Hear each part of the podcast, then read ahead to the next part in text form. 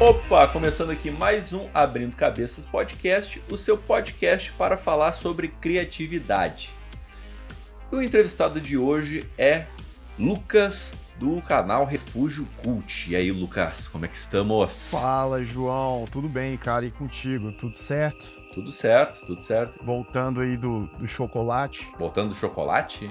Por quê? É, do, do da Páscoa, pô. Ah, sim. Na época de Putz, Páscoa. É. pois é, o chocolate aí, o ovo mais caro que qualquer coisa aí, né? Meu Eu vi Deus. um vídeo de um cara falando assim ah, eu posso fazer o mesmo ovo, só que com um valor, tipo. É, o ovo tava custando 99 reais, mas ele conseguiu fazer um valor, é. tipo, 23 reais, o mesmo ovo, seguindo Não, a mesma cara. receita, tá ligado? Esse porra. Sim, as comparações são bizarras. Até é tipo, o cara ele só faz no formato do ovo, Sim. né? Tipo, mas o, o mesmo, a mesma quantidade do, do chocolate é três vezes mais barato. Assim. A galera tem que começar a vender, sei lá, tudo em formato de ovo de Páscoa. É. Aí acabou, a economia vai voar, sacou? Vender, sei lá, barbeador em formato de ovo de Páscoa, sei lá. Cara, uma coisa doida, assim. Eu, eu, vi já um ovo de Páscoa onde a, a, é um ovo infantil, né? Eu não sei se é Kinder Ovo, eu acho que é. Que tem um QR Code e se a se a pessoa uh, colocar o celular dela para ler o QR Code, vai direto para um, um, jogo, um mini jogo do Kinder Ovo. É sabe? mesmo? Tipo assim. Caraca, nem os brinquedinhos existem mais, cara. É, putz, velho. Agora é tudo. Daqui a pouco vai ter um negócio pra você falar com o chat GPT do ovo de Páscoa, tá ligado? Tipo, uma parada. assim. Ovo da Balenciaga. Balenciaga, exatamente. Mas, cara, eu fico muito feliz que tu aceitou o convite. Eu, eu conheci o teu canal a partir do Piuí Cast, sabe? Daí eu uhum. gostei dos teus posicionamentos, da, do teu estilo e acompanhei agora o teu canal recentemente, sabe? Tu fala bastante sobre filme de terror, sobre uma uma ótica bem interessante, assim, sabe? Porque eu, eu sinto que no, nos filmes de terror Uh, a gente sempre bate na tecla nos mesmos filmes, as mesmas coisas. E tu tenta trazer uhum. filmes novos, filmes diferentes que não tá que a gente não tá tão habituado a falar, a, a ver assim, sabe? Então, queria começar a conversa com essa pergunta: por que tu se interessa tanto no terror no geral e o que, que te motivou a, a criar o canal assim? Uhum. Bem, primeiro eu que agradeço o convite, o prazer aí. Uhum já te falei antes nos bastidores, mas sucesso pro mais ainda pro podcast, pros vídeos, estão muito legais. Obrigadão, cara. E pois é, eu tô lá no, no Piuí, né? Então, é, o Piuí, só um parênteses, né? É quase que uma é onde eu, eu me liberto, assim, porque no, no Refúgio Cult, como eu tô falando às vezes de uns filmes muito pesados, muito sérios, assim, de terror, eu até dou uma tiradinha ou outra, mas não dá para ser ter essa liberdade toda. Então é uma uhum. coisa que eu gosto muito de participar lá no, com os meninos do Piuí. Mas então, cara, respondendo sua pergunta, eu, eu sou apaixonado no, no, cinema de terror desde molecote, assim, né? Porque é aquela coisa do o fruto proibido. Uhum. É, a, aos 12, 13 anos, eu ia pra locadora e aí é, você não podia alugar qualquer filme, né? Se era um filme faixa etária 16, 18 anos, eu já não podia. É. A minha sorte na época é que eu era brother do, do, do, dono da locadora, ele também era o caixa e tal, e ele alugava alguns filmes de terror, assim, de boa, né? Uhum. Comecei muito com. Até lancei agora, é, hoje mesmo, sobre o Extermínio, aquele de 2002, uhum. que foi um dos primeiros filmes de terror. Eu vi esse vídeo. Que eu realmente. É, que é um filmaço e tal, e que eu. Que, né? Mas assim, vários clássicos é, já foram surgindo na, na, minha frente, né? Desde o Bebê de Rosemary, O Exorcista, Massacre da Serra Elétrica. E nessa época eu comecei, até pelo que a galera chama de torture porn, né? Que tava começando ali em 2004, 2005, com Jogos Mortais, com Albergue e outros filmes, né? Uhum. Então nessa época que eu era adolescente, eu devia ter lá uns meus 14 anos, 13, 14 anos, é, que eu fui me interessando, cara. Uhum. E aí isso foi expandindo. Daqui a pouco eu já não tava só vendo filme hollywoodiano, Uhum. tava vendo filme de terror é, sul-coreano, japonês, italiano, que tem pra caramba, né? O, o cinema de horror europeu, ele é muito rico, muito, muito mesmo.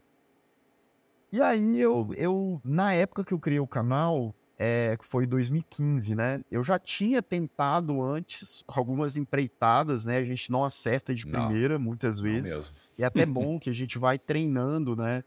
É, mas assim, 2014 eu já tinha feito canal, botei uns videozinhos, não deu certo e tal. Aí um ano depois falei, cara, vou. Agora vai. Agora eu quero priorizar. Eu falo que no canal eu priorizo o terror, né? Uhum. É, eu não deixo de falar de outros gêneros caso seja um filme que me interesse muito. Uhum. né? Geralmente filmes mais desconhecidos, mas de vez em quando tem uns filmes conhecidos também. E aí, eu, na época, inclusive, eu chamei, eu chamei um amigo, é, o João Paulo, ele, ele não nunca curtiu gravar, mas ele, ele topou. Ele falou, não, vamos e Ele tal. curtia e a falar, né? Começou. Cara, eu vou te falar que nem falar. Não? Ele curtia filme demais. Uhum. Ele curtia filme, ele escrevia. Eu digo falar, ele foi- conversar, né? Sobre filme. Né? Sim, com- é isso. Falar sobre Uhum. filmes assim, né? Tipo, ah, você vai numa pizzaria, você vai num restaurante, Isso, você troca isso, ideia com isso. o cara, e isso sim. Uhum. Mas pra ele foi um desafio na época e tal. E com o tempo ele acabou saindo por essas questões de. É aquela coisa, né? Você tá com um projeto. Uhum. Tem alguém que quer, porra, quer fazer, que era o meu caso, né? Pô, eu quero fazer, eu tava fazendo um vídeo por semana, eu queria fazer três, eu queria, né, explorar mais coisas, eu queria, enfim, aprimorar o canal, e aí com o tempo eu fiquei sozinho. Mas foi assim, isso foram os primeiros seis, sete meses, né? É, eu, eu- o canal ele vai fazer oito anos agora, início de julho. Uhum. E é isso, cara. Basicamente, em essência, o canal ele sempre foi isso, né? Uhum. Majoritariamente terror, porque é as pessoas às vezes, hoje nem tanto, mas antigamente já me perguntaram muito, né? Não, por que, que você posta praticamente só terror? Uhum. Cara, é porque é o meu gênero favorito. É o que me dá vontade de. É, simplesmente. É o que me dá empolgação para criar conteúdo, para debater ali no, no, né, no vídeo e tal. E aí, vez ou outra, a gente dá uma variadinha também, que é importante. Mas tu acha que. Claro, né? tu- Tu, acha que tu sai melhor falando sobre terror do que qualquer coisa? Ou. E tem alguns momentos que tu cansa de falar sobre terror? Tipo, putz, saturei. Eu queria. O Refúgio Cult agora vai falar sobre, sei lá, Bergman. Só Bergman. Cara, aí é que tá um- um- a vantagem de você ter um canal que prioriza o terror, mas não é 100% terror. É, porque é um Pode crer. canal de cinema majoritariamente. E o que, e que você falou é muito interessante. Você perguntou é muito interessante porque tem épocas que às vezes eu tô falando, tá aí nas minhas pautas, filmes muito pesados de terror, Uhum. né? Filmes mais violentos e tal. E a cabeça do ser humano é aquilo, né? Às vezes você fica naquela É. e tudo tem limite. Uhum. Antigamente eu não entendia muito bem o meu limite para isso. Hoje eu consigo identificar. Quando eu vejo que eu tô tendo um desgastinho, não é aquela coisa, tipo, terrível, mas um desgaste, né? Não, eu amo filme de terror, não diria, não, tô cansado de terror, não é isso. Mas focar em um determinado nicho dentro do terror, que tem né, várias vertentes, já cansei nesse sentido de, pô, eu preciso falar de uma coisa um pouco mais tranquila, ou então pegar um filme dramático, um Bergman, né, é, sei lá, e Scorsese, o, o, o Tarantino, que eu já trouxe pro canal também, é, enfim, Andrei Tarkovsky também, que eu já, eu, inclusive, quero trazer mais filmes do Tarkovsky também. Nunca assisti. Tenho que assistir. Cara, Tarkovsky. assista, assista, tem muito filme legal. Eu acho que ele era insano, né? Ele era muito fora da curva, assim, numa época que.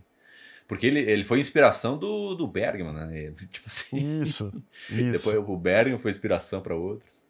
ele viveu na época, uma época de conflitos bizarros, assim, né? O cara, É. ele teve que sair fugido de país É. e tal. Então, assim, fim da vida dele foi basicamente se exilando, né? Então, mas isso também refletia muito nas obras dele, né? Com certeza. É... É. Cara, Stalker é uma obra fenomenal. Assim. Inclusive, eu te, eu, eu te sugiro até começar por Stalker, assim. Solaris Opa. é muito bom também, o Espelho é muito bom também. Stalker eu já falei no canal, os, os demais ainda não. Mas é isso, é aquela coisa de de você dar uma variadinha para dar uma respirada também, sabe? De é, que criar conteúdo, você sabe disso, né? Às vezes uhum. cansa, é, você cansa, é, é, um lance que tem, é, demanda energia, né? É, sim, com certeza. E tu sente que é, rende mais? É, ou, não, com certeza rende mais terror, né? Mas Tu, uhum. Quando tu faz esses testes tipo Tarkovsky, né? Tu acha que rende no mesmo nível ou dá uma caída porque tu tá falando sobre um outro tema? Cara, geralmente dá uma, uma caída. Né? Lá, faz, faz uns anos eu tentei trazer umas coisas tipo Bergman e foi bem uhum. inferior, assim. Uhum. É... Ah, desestimula um pouco, mas eu também não deixo de fazer. Tanto é Sim. que vez ou outra eu trago algumas coisas nesse sentido, entendeu? Uhum. É... Mas, definitivamente, é, é raro quando eu trago um filme de um diretor mais nichado, uma coisa realmente cultizona, uhum. e, e, e explode, assim. Geralmente, não muito.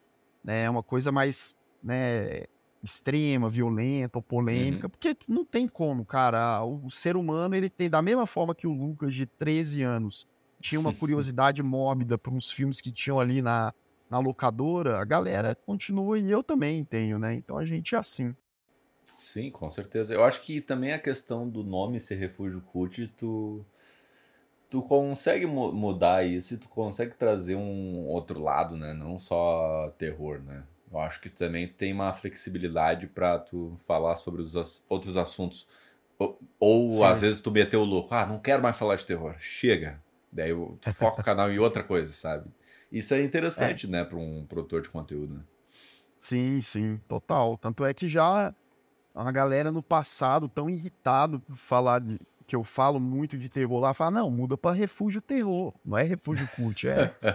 mas, é. Mas é isso, a graça tá nisso mesmo, de dar uma, uma variada. E, e é isso, cara, eu, eu respeito, obviamente, todo mundo que tem canal nichado mesmo, mesmo, né? uhum. né? Ah, conheço, tem, tem colegas né, do, do YouTube que falam só de terror, terror, terror. E eu admiro muito. Mas eu, Lucas, eu acho que eu ficaria um pouco angustiado tendo um canal falando só de terror. Só, uhum. só, só, só terror. Porque, cara, tem vários filmes interessantíssimos que às vezes me coça muito para falar. Tipo, uhum. o próprio Triângulo da Tristeza, você chegou a ver? Porra, filmaço. Você assistiu? Pois é. Por mais que ele tenha essa coisa escatológica que de vez em quando eu trago pro canal, ele não uhum. é um uhum. filme de terror, nem não. passa perto. Ele é um filme de drama, né? Só que, cara, eu precisava falar desse filme, eu queria falar desse filme, eu queria trazer esse filme. Às vezes então, nem é então drama, né? É, tu pode falar que ele é um filme de comédia, né? Meio é um dramédia, né? Dramédia. É, dramédia, é. é. Basicamente. Então... então, por exemplo, pô, eu, o meu super-herói favorito é o Batman. Eu não hum. gosto mais, eu não. Não é que não gostar mais é um pouco forte, mas eu não me interesso mais pelo subgênero de super-heróis atualmente, com exceção uhum. de algumas coisas. E, por exemplo, esse The Batman do, do ano passado, pô, eu achei foda demais, né? Todo aquele também. clima no ar lá do Matt Reeves, o próprio a curiosidade por ser o Robert Pattinson também, uhum. né? E acho um filme muito bom e pô, eu queria muito falar no canal e falei, né? Se fosse um canal uhum. só de terror, não ia dar. É, exato, exato. Eu, eu é uma pergunta que eu quero fazer para ti assim, porque eu até falei isso com, com, com o Thiago, né? O Hora Thiago, né? Uhum. Porque, porque ele tem um lance assim, ah, eu preciso ter algo para falar para fazer fa vídeo sobre. Tu, tu tem essa mesma sensação? Porque tem outros canais que ah, precisam falar do filme da semana pra para falar sempre do, do hype, né? Sempre. Exato. Não necessariamente do. É, aproveitar o, o, a repercussão daquele filme logo, né? Aham. Sente essa pressão ou não? Cara, sinceramente, muito raro, muito Uhum. raro. Uhum. Só que, por exemplo, vou te citar um exemplo prático, né? Vai estrear agora, não sei se o programa vai lançar provavelmente depois, mas vai estrear o Bull is Afraid, né? Que é o novo filme do Ari Aster. Ah, sim. Não, acho que é Bill, Bull Tem Medo, que foi a tradução aqui. Cara, esse filme me. Pô, me que trailer uma- bom, que trailer bom. Porra, eu tô ansiosíssimo, cara. E, e o Ari Aster, pra mim, é um dos diretores mais promissores atualmente. Uhum. Né? Pra mim, não só, não só em termos de longa, mas os curtas do cara são incríveis. Não sei se já chegou a ver os curtas Uhum. Sim, dele também. sim. Ah, os Pô, curtas não, mas eu os gostei curtas bastante é- de Hereditário e Midsummer. Midsommar. Perdeu um pouco, mas É. vejo muito valor, assim, sabe? Ah, Muito eu valor. gosto pra caramba, cara. Eu gosto. Eu, eu entendo por que, que as pessoas se dividem muito com o filme, mas eu ainda gosto. Tô ansioso, tô tentando até controlar um pouco as expectativas, mas é, É. um exemplo prático de filme que eu tenho muita ansiedade de lançar logo o vídeo, né? Uhum. Porque, querendo ou não, por várias coisas, né? Tanto por- Uhum. pela minha é, ansiedade, quanto pela questão comercial, a questão de alcance, a questão do, do assunto quente. Mas eu Uhum. te digo que definitivamente o Refúgio Cult não é um canal de assunto quente, né? Uhum, Porque eu priorizo, é, sei lá, 70, 80% do, do, dos vídeos são filmes que lançaram talvez há 10, 20, 30 anos ou mais, sei lá. Uhum. Então, é, mas de vez em quando eu, eu, eu né, tipo, aí, vai, aí eu tenho um dilema, que vai lançar o Evil Dead Rise. Uhum. Aí eu não vou poder lançar os dois no mesmo tempo. Aí eu tenho que segurar a ansiedade e deixar pra lançar quando der pra lançar, alguns dias Aham. depois, né? Mas eu acho que essa galera que trabalha com cultura pop mais focado, né, em criação de conteúdo pra para herói e tal, eles devem viver uma ansiedade muito maior nesse sentido, né, de ter É. que postar ali, ó, ou no dia do lançamento, ou um dia antes, ou um dia depois. É, eu não sei como é que eles não, não enchem o saco assim, né? Porque, nossa, assisti um monte de filme de herói meio parecido, tudo meio igual. Porque, porque assim, eu acho muito doido, assim. Achar coisas novas pra falar sobre esses filmes, sabe? Porque são filmes tão parecidos entre si, em termos de narrativa. ter- Tá, ah, gostei do personagem e tal, ah, né, falar do universo, mas como filme, sei lá, eu acho muito raso, né? Não tem o que falar, sabe? Então, ah, eu, eu, eu, não ia, eu não ia suportar criar conteúdo assim, sabe? É porque a Marvel, ela tem a fórmula dela, né? Eu, eu gosto de alguns filmes da Eu Marvel. também gosto, mas, sim, sim, sim. Mas lá pra trás, né? Pra É. trás, faz um tempinho. Eu confesso que os últimos filmes da Marvel não, eu não, eu para ser bem sincero, o único último filme da Marvel, o último que eu digo recente, que eu fui no cinema ver foi o Homem-Aranha lá 3, porque eu queria ver a galera e tal, eu queria ver. É, sim. Mas tanto um pouco antes disso quanto um pouco depois dos filmes que lançaram, não não vejo mais. E aí essa coisa formulaica da Marvel de manter a- o mesmo padrão de roteiro, o mesmo padrão de Uhum. personagem. A direção é quase que mecânica em todos os filmes. Não é, o- não é um cinema autoral, né? É Não. um cinema de, de, de produtor. É o Kevin Feige lá, é a galera que tá por trás e direciona, porque tudo tem que ter coerência. Então, é uma responsabilidade mercadológica que influencia na arte, né? Sim. Então é igual você falou. Aí ter, tem que ter muito saco pra ficar falando sempre dessas mesmas coisas, né? Pô, e assunto, assim, sabe? Eu, às vezes eu, eu vejo corte de. Pod... Tem um podcast que. Agora eu vou. Desculpa, me fugiu o nome, né? Mas.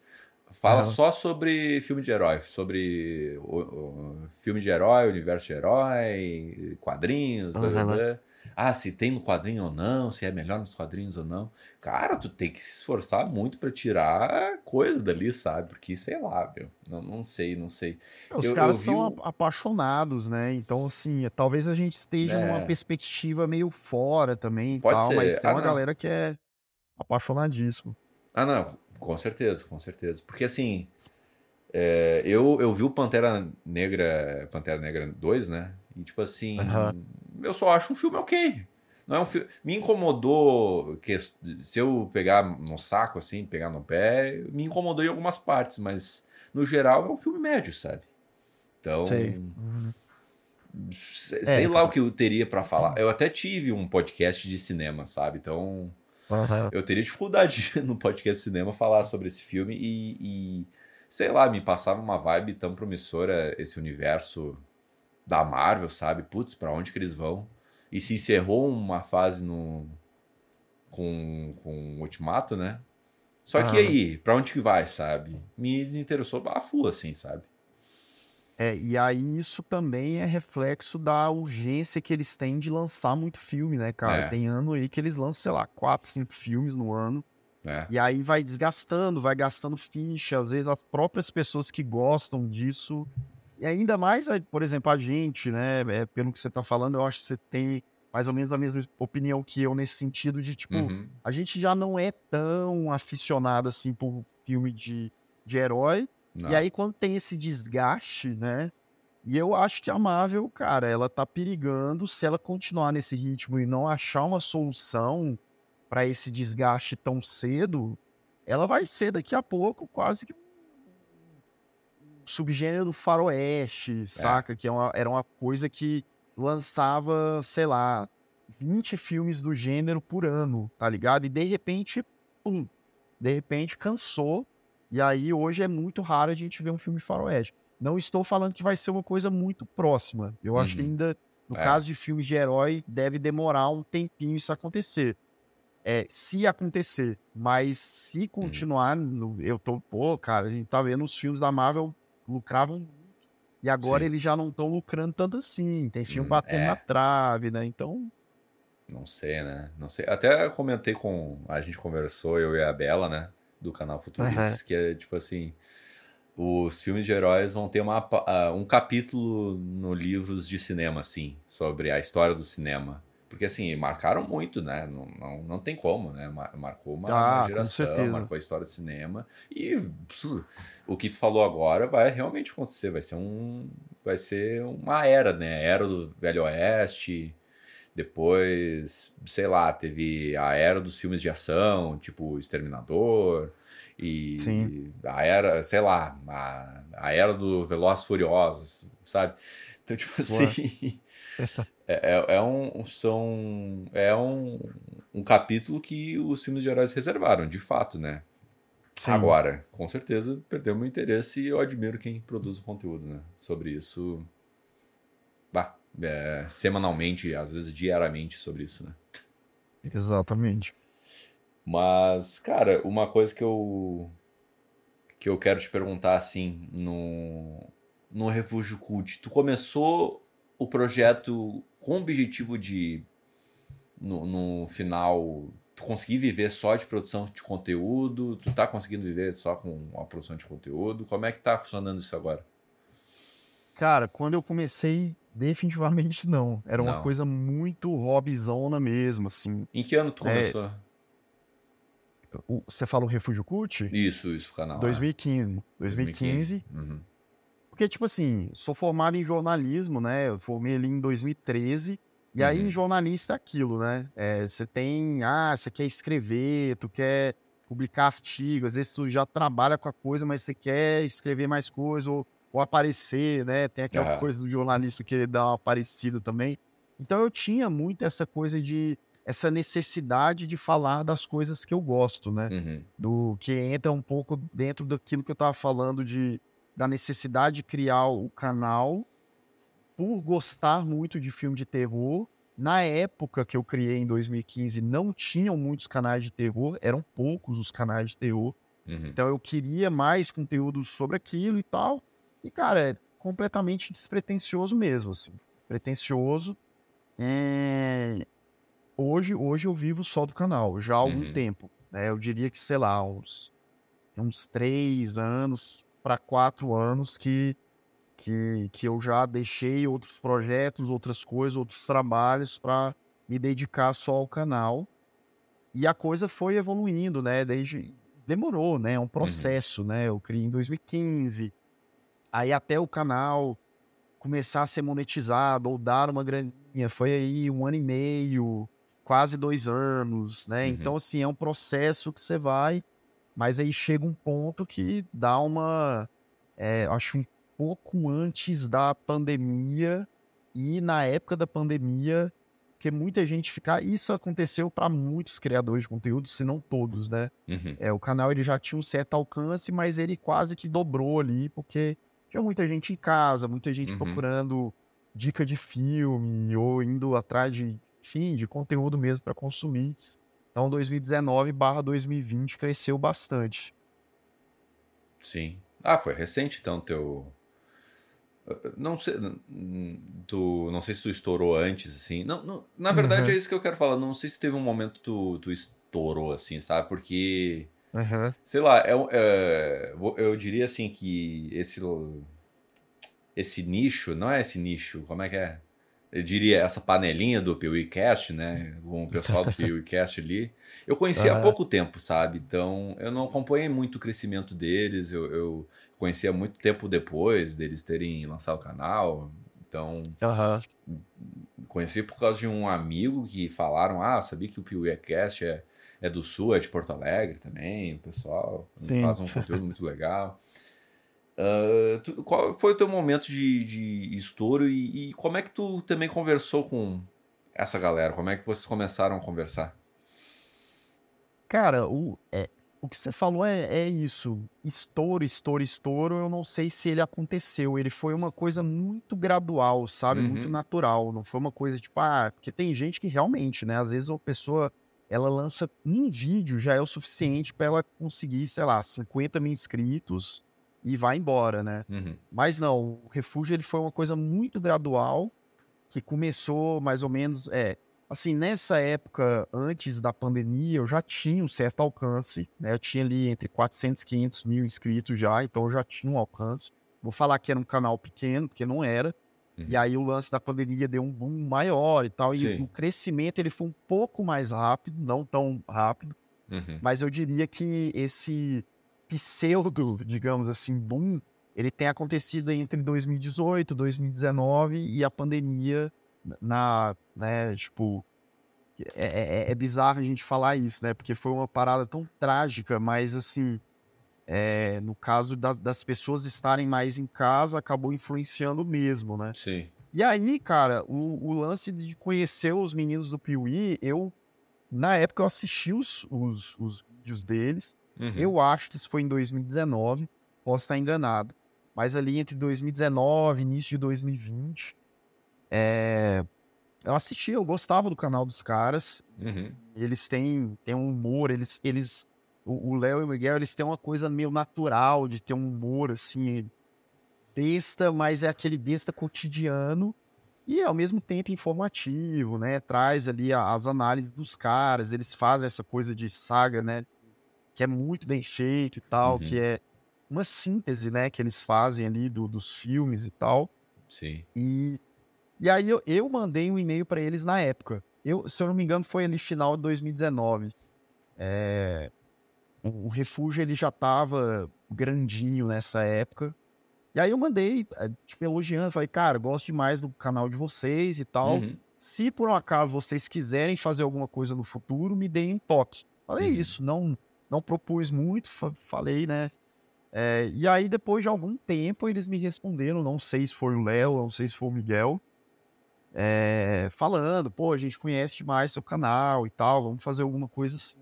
E aí, um tempo depois, coisa de até meses depois, assim, eles me convidaram pela primeira vez é, pro PewCast. Uhum. Não sei se foi ainda em 2019 ou se isso já era 2020.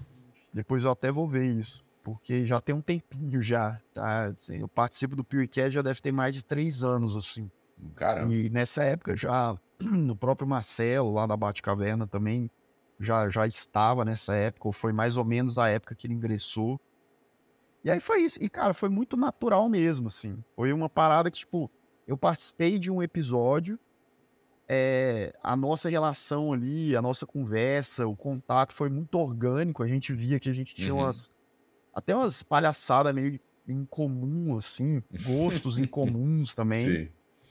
E, cara, e aí foi o resto é, é história, né? Aí eles me convidavam, assim, com mais frequência, né? Não em todos.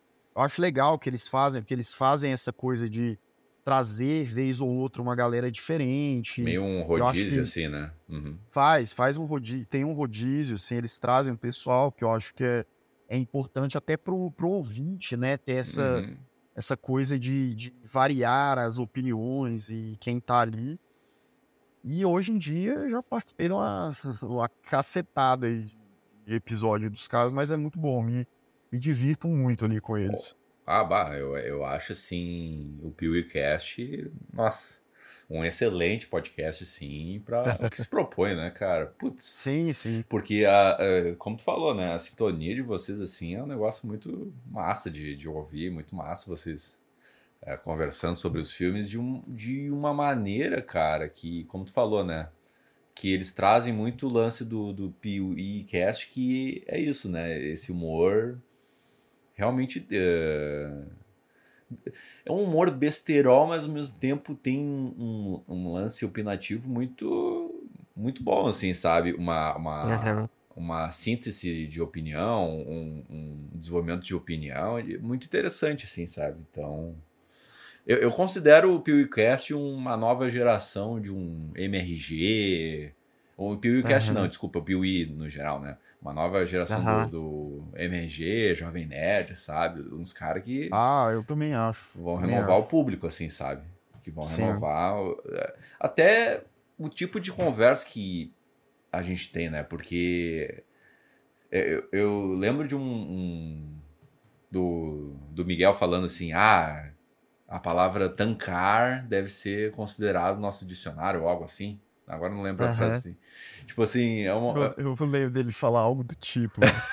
assim, eu, eu. É uma coisa que eu fico pensando, esses, esses detalhes, esses termos, esse tipo de conversa, não, tu não vai ver com. Tu vai ver no Jovem Nerd, tipo, ai, essas gírias dos jovens, sabe? Então. Uhum. essa nova perspectiva é muito interessante, essa nova geração que fala sobre cultura pop, cinema, muito interessante, assim, que eu observo. Cara, é, é, tem muito disso, né? O Miguel, ele tem 25 anos, então ele é o mais uhum. jovem ali, ac acredito eu. Acho que uhum. sim, né? Então tem uma variedade de idade, tipo, o Sescom, ele tem 30 e poucos, eu tô, eu tô com 32.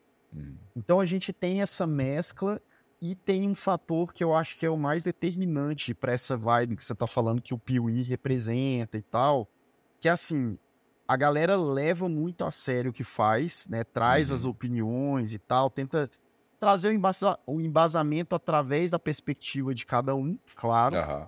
Mas ao mesmo tempo, existe uma coisa, e aí eu não quero nem ser pretencioso na hora de falar isso, mas assim, uhum. de, é, enfim, é não ter tanta pretensão de falar certas coisas, entendeu? Então é, é Sim, é uma certamente. coisa de. Uhum. É, é óbvio que, como comunicadores, existe um, uma responsabilidade, precisa haver uma responsabilidade, mas a partir do momento em que você traz essa descontração, você transforma aquele papo de uma maneira, não, vou realmente ser sincero, realmente eu vou. Porque às vezes as pessoas colocam muitos filtros, né, para trazer opinião e para. Ah, não, eu preciso ser mais refinado. É. E tem muito, e tá tudo bem também ser uhum. refinado, uhum. não tô criticando isso. Mas quando você deixa um pouco esse refinamento e traz uma coisa mais popular para sua conversa, para sua até para sua análise, você aproxima pessoas, você agrega pessoas uhum. às vezes dependendo da forma como uma pessoa analisa ou traz uma opinião e tal, se é um negócio muito nichado, muito mais uma vez eu vou usar a palavra requintado, às vezes afasta uhum. muita gente. Então é Total. é por isso que o Piuí, né, ele representa muito isso, a galera se identifica e, claro, é uma evolução constante de todos, né? A gente tá ali para para aprender e para ir se desenvolvendo também nesses quesitos. Não, total. Eu acho que é uma questão que interessante que tu trouxe aqui, né? Porque, claro, né? Uh, tem que ter algum certo filtro do que tu vai falar, né? Sim, Mas sim, eu queria ouvir claro. um pouco mais sobre isso que tipo de filtro rola, assim, sabe? Porque Porque eu, eu, eu, como ouvinte, né, eu, eu fico pensando, putz, os caras tão muito solto aqui. E quando tu tá muito solto, a propensão de tu, sei lá. Falar merda. Né? É, exato, falar merda, ou. Não diria, ah, vão, certamente podem falar algo preconceituoso. Não, não sei, não é essa questão, mas, tipo, talvez sair do ponto, talvez, ai, eu meio que exagerei aqui, não precisava ter exagerado, mas já que eu tava tão confortável. Uh, vocês têm alguma, algum tipo de, de. Não é censura, mas. É, filtro é a melhor palavra. Você tem acordo algum tipo de. que você fala, assim? É, acordo. Como é que vocês fazem para se controlar nesse sentido, assim? Cara, assim, eu, eu vou te ser bem sincero. Apesar de não parecer, a galera que, que participa mais frequentemente ali, a galera é muito sensata, sabe? A galera é uhum. sensata. Uhum. É, e às vezes pode acontecer, né, de às vezes uma pessoa falar uma coisa mais assim e a própria pessoa falar, não, peraí, né, me passei e tal, é. não é assim. Então, eu acho que o filtro, não, não existe uma coisa tipo assim, galera, ó, seguinte, não vamos falar disso, disso, disso, não existe isso. Uhum. Né? Existe uma coisa durante o diálogo, ou alguém avisa alguém e tal, mas e te digo mais, assim, acontece pontualmente, não é uma coisa que acontece sempre não, né? Então, assim, uhum o que você falou realmente é um risco, né? Às vezes quando você tá solto demais, pô, você tá. É quase. A galera fala, né? Ah, podcast pode ser tipo mesa de bar, mas esse conceito é perigoso, né? Porque às vezes Com você certeza. pode falar merda e, enfim. Mas é aquilo, é a gente sabe, todos ali sabem, todos ali sabem da, da responsabilidade que a gente tem, porque tem, sei lá, centenas de milhares de pessoas ouvindo a gente, né? É. Então, eu, eu mesmo, eu mesmo, já aconteceu de eu fazer uma piadoca, assim, no contexto que a gente tá no calor da, da, da discussão. E aí, depois que eu faço a piadinha, eu falo, cara, podia ser menos, sabe? Uhum. E aí eu falo, será que eu tô me cobrando e tal? Mas, e aí, enfim, é nada, nada, pelo menos no meu ponto de vista, comprometedor, mas é uma coisa que a gente tem que é um equilíbrio, né? Porque você uhum. tem que tomar cuidado para não afetar pessoas ou, enfim, é, falar porcaria. E uhum. também você não pode se privar para ser uma pessoa ficar robótica, preso, né? né? Uhum. Ficar preso, ficar robótico e isso aí as pessoas elas acabam é, não só perdendo interesse, mas elas sentem que você tá travado, né? Tipo, Sim. Então a gente sempre, mas existe sim esse cuidado, não cuidado, né? Vamos fazer um contrato, mas é. de, de constantemente a gente se filtrar, autofiltrar, né? Um, cada um com a sua consciência ali. Peraí, vamos, vamos ser coerente aqui também. É, tu já chegou algum momento que tu pediu, putz, corta isso aí porque não, não foi legal, ou chegou algum momento que alguém falou algum negócio e, não, vamos cortar isso aí, vamos, vamos refazer, ou Vamos retornar, é, vamos contornar isso aí? Já rolou Cara, isso? eu tô tentando lembrar. Eu não me lembro de eu ter pedido para cortar alguma coisa minha. Uhum, uhum. Né? Já aconteceu de tipo assim, o pessoal tá falando alguma coisa, ou até, eu não digo nem coisas assim, digo coisas pesadonas, não. É tipo assim, Sim. assim, ah, mencionar o nome de alguém e tal, que às vezes poderia pegar mal e não, corta isso aí e tal. Uhum. Entendeu? Isso já rolou. Né? Eu acho que, cara, pra ser bem sincero, talvez grandes podcasts, tipo, sei lá, o Jovem Nerd, uhum. próprio MRG que você acabou de citar, é, deve rolar isso com todos, assim. É ah, melhor sim. e tal. Porque acaba sendo uma conversa, né? Acaba sendo sim. uma conversa ali, às vezes durando uma hora e meia e tal. E... Mas, assim, nada também muito, muito grave, nada criminoso, né? Deixamos Sim. bem claro, assim. É, com certeza, né? Com certeza. Às vezes uma piada pesadona que, sei lá. É. Sim. Não, não que ah, é preconceituosa, mas não pega bem pro ritmo que tá o programa, né? Às vezes, né? E. Exato. E, e tu, tu falou um termo que é um dos termos que eu não. Ah, eu, eu diria que eu quase detesto esse termo, que é mesa de bar, cara. Porque assim.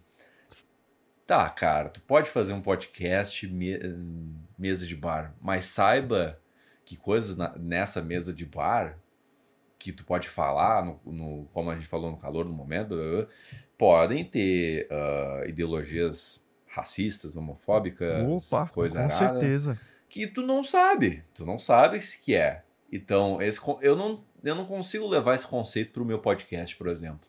Para mim, eu e tu, a gente não tá tendo uma conversa de bar, a gente tá tendo uma conversa e, ponto, sabe? Porque, Exatamente. tipo assim, numa conversa de bar, tu, tu, não, tu não tem consciência porque tu, tu tá bêbado, né? Tu tá chapadinho. Mas tu, tipo assim, tu, tu não. Às vezes tu não tem a consciência do que tu tá falando é errado, sabe? E tu trazendo isso pro público, sabe? Não é, agrega em nada, sabe? Não é agregador para nenhuma parte. Não, eu acho que ficou popular, né? É, muita gente falar dessa coisa da conversa de bar, mas definitivamente não deve ser considerada, né? Uma conversa não. de bar por conta da, da responsabilidade. Tanto é que não sei nem se eu posso falar isso, mas o Flow, eles consideravam, se autoconsideravam conversa de bar e ah, deu no que falar, deu, né? claro. né? É, pois é, enfim, estamos citando nomes aqui. Pode falar. Mas assim, deu no que deu, né? Sim. E assim, pô, os caras é, são centenas de milhares ou até milhões de espectadores. E o maluco lá, o bicicleta lá, falando um monte de asneira, né? e achando que era coisa. É, bicicleta. Achando que era a coisa mais normal do mundo, né? Assim, não, é. Cara, é minha opinião. E, tipo, né? Se a gente for entrar nesse mérito, é mais três horas de podcast, mas. É. é, é isso, né? Por isso é o lance da responsabilidade e da consciência, né?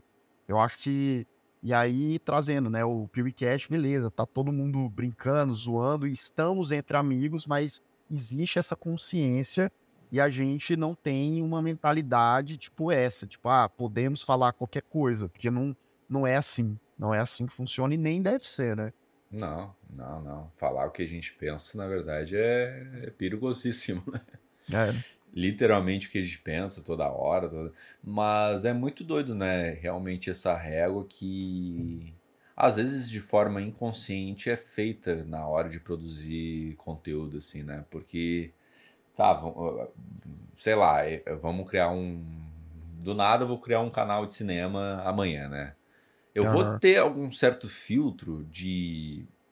Não só no conteúdo que eu vou apresentar, mas como eu vou me importar e, e por que eu vou me importar. Porque também é uma coisa importante, né? O porquê tu tá fazendo aquilo ali, né? Tu tem que entender por que tu tá fazendo vídeo, tu tá postando e, e ver sentido, né? Por, uh, Sim, total.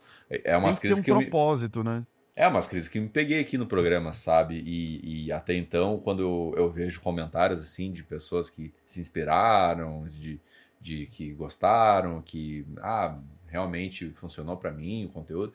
Eu não diria que eu sou um cara que entretém, sabe? Mas eu mas eu, eu, tento assim trazendo conteúdo um, um lado de, de inspiração, talvez, de, de, Porque também eu criei muito por conta que eu, eu vejo muito pouco as pessoas pensando no lado do, do, da criação do criador, porque eu, eu trabalho como videomaker, fotógrafo, uhum. produtor multimídia no geral, assim, sabe? Uhum. E a galera não, Tem uma galera que não tá ligada no, no, nesse processo, sabe? E, e, eu tento trazer esse processo no, no podcast, sabe? E, enfim, tudo isso para falar que tu tem que entender o que tu tá fazendo para porque eu acho que tem projetos que eu vejo que estão saindo ou que a pessoa tá fazendo que não sabe o propósito do que tá fazendo e fazem muito que só faz, né? É, ah, o fulano tá fazendo, deve ser legal, vou fazer, sabe? Sim, sim.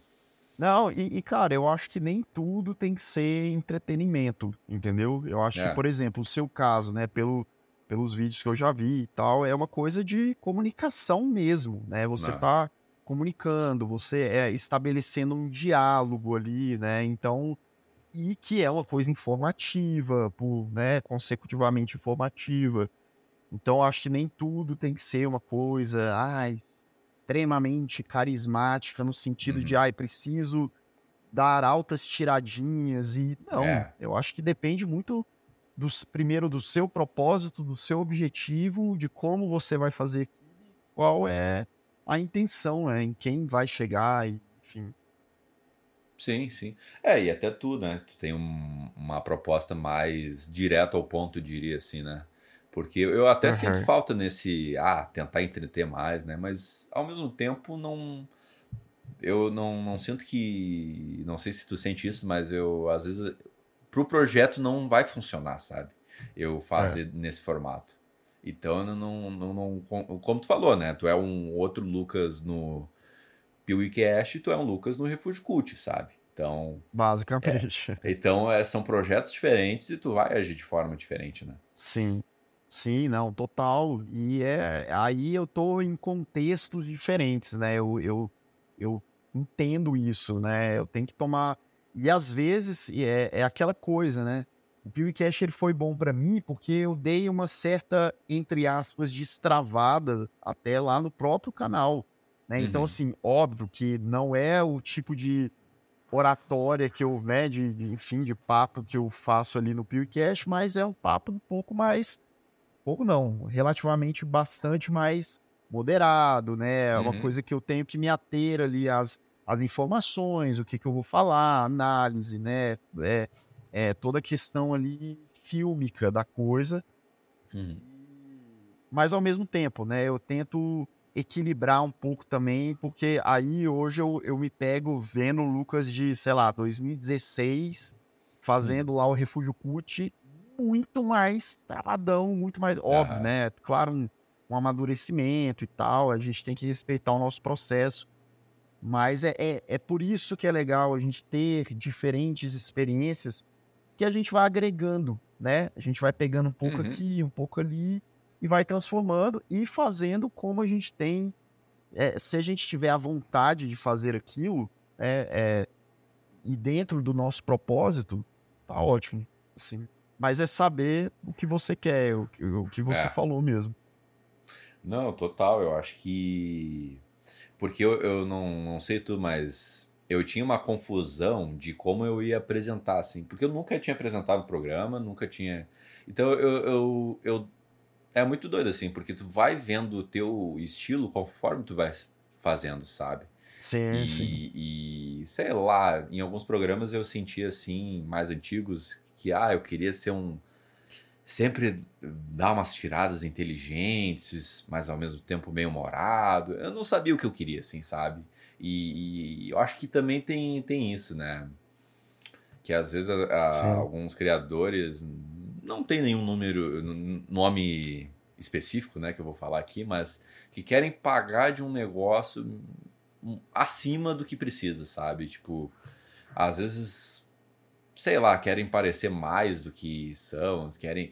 Não, não sei se mais do que são, mas querem transmitir uma mensagem, uma imagem que não são não são eles. Não é sabe? aquilo, né? Não é aquilo, sabe? Sim. E, putz, isso eu quero fugir também, sabe? Isso eu quero fugir. Sim. É, isso acontece muito porque as pessoas elas estão expostas na internet e elas querem adquirir é, credibilidade a todo custo Uhum. E não é se preocupando muito com o que vão pensar de mim, né? Então, é muito aquela coisa, às vezes, é igual você falou, às vezes tem muita gente não dá para conhecer a pessoa no, no interior né, dela, ali no dia a dia dela, mas você Sim. vê que às vezes a pessoa ela bota uma banca ali também que ela quase quer chegar a ser um semideus ali no, é. no, no assunto, né? Uhum. Eu, é claro que é mais um lance de perspectiva, né? Cada um tem a sua perspectiva, mas eu, eu tento ser muito pé no chão, uhum. até para não morder a própria língua, né? Então eu uhum. sou um cara que eu falo dos filmes que eu gosto, com a minha perspectiva. É claro que eu trago a minha bagagem de, de jornalista, mas de uhum. uma maneira muito popular também.